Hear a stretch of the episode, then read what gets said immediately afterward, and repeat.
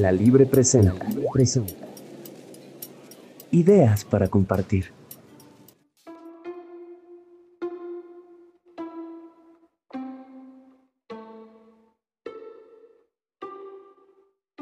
La poesía entra en el sueño como un buzo en un lago.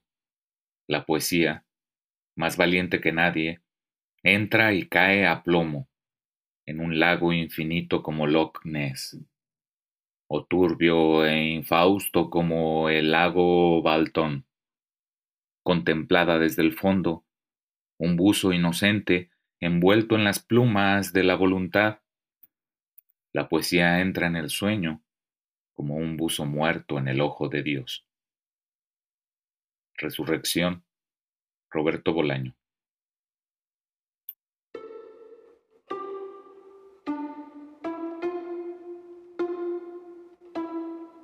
Ideas para compartir.